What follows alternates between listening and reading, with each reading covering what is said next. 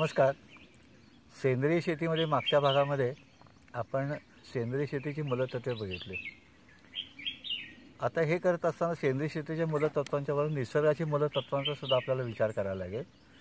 तर निसर्गाची मूलतत्वे जी आहेत ती चार आहेत. एक आहे चक्रीयता. चक्रीयता म्हणजे वनस्पतींची उत्पत्ती झाली वनस्पती उगवली वाढली आणि संपली. ते त्याच जागी जर झाली तर चक्रीयता निर्माण होते. म्हणजे आपण एखादं पीक लावलं आणि पिकाचा मानवाला आवश्यक असणारा भाग घेतला आणि उरलेले भाग परत जर शेतामध्ये गेले तर त्याला आपण म्हणतो चक्रीयता ही खूप महत्त्वाची आहे. आपल्या अन्नसाख्यांमध्ये आपण असा पण प्रय प्रयोग केलेत पूर्वजांनी की चक्रीयता जी आहे ती चक्रियता करण्याची एक रचना तयार करूया. की त्या रचनेमध्ये की वनस्पतींच्या मानवाला उपयुक्त भाग माणसाने खाल्ला. मधला भाग साधारणपणे कणीस जे असतं ते माणसाने खाल्लं. झाड जे आहे पूर्ण वाढलेलं ते गुराने खाल्लं. आणि मूळ जे आहे ते जमिनीला गेलं. एकंदर कुठल्याही पिकाचे जर आपण विचार केला तर पिकांमधलं कणसाचा वाटा एकूण वनस्पतीच्या वजनाच्या साधारण तीस टक्क्याच्या आसपास असतो. हे हंगामी पिकांबद्दल आपण बोलतोय. झाडा झाड जे आहे ते चाळीस टक्के असतं आणि तीस टक्के मुळांचं वजन असतं. हे प्रमाण थोडंफार अलीकडे पलीकडे होतं. कधी तीस तीस चाळीस असं होतं. कधी तीस चाळीस तीस असं होतं. कधी चाळीस तीस तीस असं होतं. पण हा जो मधला भाग आहे हा मधला भाग आपण ऊर्जेचं रूपांतर वेगळ्या पद्धतीने करून ते आपल्या पशुधनाला खायला घातलं. त्या पशुधनातनं आपण कार्य करून घेतलं नांगराचं किंवा गाईपासून दूध घेतलं. दुधाचं परत ऊर्जा वाढवली त्याचं मूल्यांकन अजून बदललं. आणि त्या गाईचं ते त वनस्पतीचे अवशेष खाल्ल्यानंतर म्हणजे वनस्पतीचा मधला भाग खाल्ल्यानंतर म्हणजे थोडक्यात ज्वारी असेल तर कडबा खाल्ल्यानंतर भात असेल तर पेंडा खाल्ल्यानंतर त्यातनं आपल्याला दूधही मिळालं बैलांची कार्यशक्तीही मिळाली आणि त्यांचं शेण आणि मूत्र मिळालं. आता हे शेण आणि मूत्र शेतात परत गेलं. माणसाने खाल्लेल्या अन्नाची विष्ठा शेतात परत गेली. आणि मूळ जर शेतामध्येच कुजलं तर चक्रीयता निर्माण होते.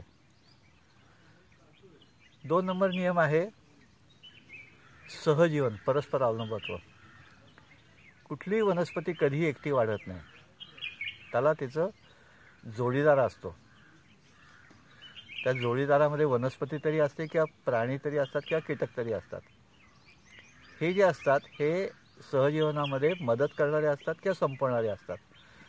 म्हणजे मदत करणारे म्हणजे खाली जमिनीमध्ये आले वेगळ्या प्रकारचे जीवाणू आहेत. ते जमिनीतलं अन्न विघटन करून वनस्पतीला उपलब्ध करून देतात. वनस्पती त्यांना ऊर्जा देते. किंवा वनस्पतींचे अवशेष पडल्यानंतर ते परत त्याचं रिस्ट्रक्चर करण्यासाठी परत वेगळे जीवाणू आणि बुरशा काम करतात आणि ते संपवतात. म्हणजे वनस्पती आणि कीटक वनस्पती आणि सूक्ष्म सजीव वनस्पती आणि बुरशा हे एकमेकांचे सहजीवन आहे. त्यासोबत काही वनस्पती एकमेकांना पूरक असतात.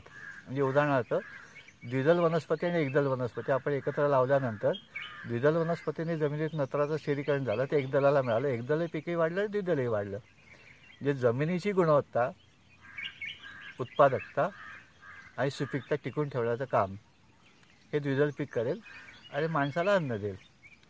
हा झाला नंबर दोन नियम की सहजीवन. तीन नंबर आहे बहुविविधता निसर्गामध्ये कधीही एकच वनस्पती एकाच प्रकारच्या वनस्पती वाढल्या असं होत नाही. तसे अनेक वेगळ्या प्रकारच्या वनस्पती वाढत असतात. त्यात झुडपं असतात वेली असतात ग्राउंड कवरिंग असतं वृक्ष असतात. आणि त्याच्यावरती असणारे असंख्य प्रकारचे कीटक. आणि त्या त्या कीटकांवर जगणारे असंख्य प्रकारचे पक्षी प्रकारचे पक्षी. हे सगळं जे आहे हे याला आपण म्हणतो बायोडायव्हर्सिटी बहुविविधता ही बहुविधता निसर्गाचा सगळ्यात मोठा कडा आहे. तो आपल्या शेतात तयार झाला पाहिजे. आणि शेवटचा नियम आहे नो व्ही आय पी सर्वांना सारखं महत्त्व माणसाने असं गृहीत झालं की मला महत्त्व आहे. पण शेती करत असताना आपल्याला असं विचारात घेणं आवश्यक आहे की जमिनीमध्ये जोपर्यंत मायक्रोफ्लॉरा म्हणजे सूक्ष्मजीव जीवाणू आणि बुरशा तयार होत नाहीत जमिनीमधले कीटकांचं विश्व तयार होत नाही तोपर्यंत आपलं पीक चांगलं येणार नाही. जे गांडूळ नसेल तर आपल्याला पीक चांगलं येणार नाही. आणि मग तिथे गांडुळालाही तेवढंच महत्त्व आहे मुंगीलाही तेवढंच महत्त्व आहे पिकालाही तेवढंच महत्त्व आहे आणि माणसालाही तेवढंच महत्त्व आहे. हे सगळे महत्त्वाचे घटक असणारे जे आहेत हे सगळे जर नो व्ही आय पी मिळाले की मी मोठा असं म्हणाले तर समस्या येईल. सगळ्यांचं आवश्यकता आहे. तर ह्या नो व्ही आय पीझम जे आपण सगळ्यांना सारखं महत्त्व देऊन शेती जर करू शकलो तर सेंद्रिय शेती चांगली होईल. पुढच्या भागामध्ये आपण त्याच्या अजून पुढची माहिती घेऊ. धन्यवाद.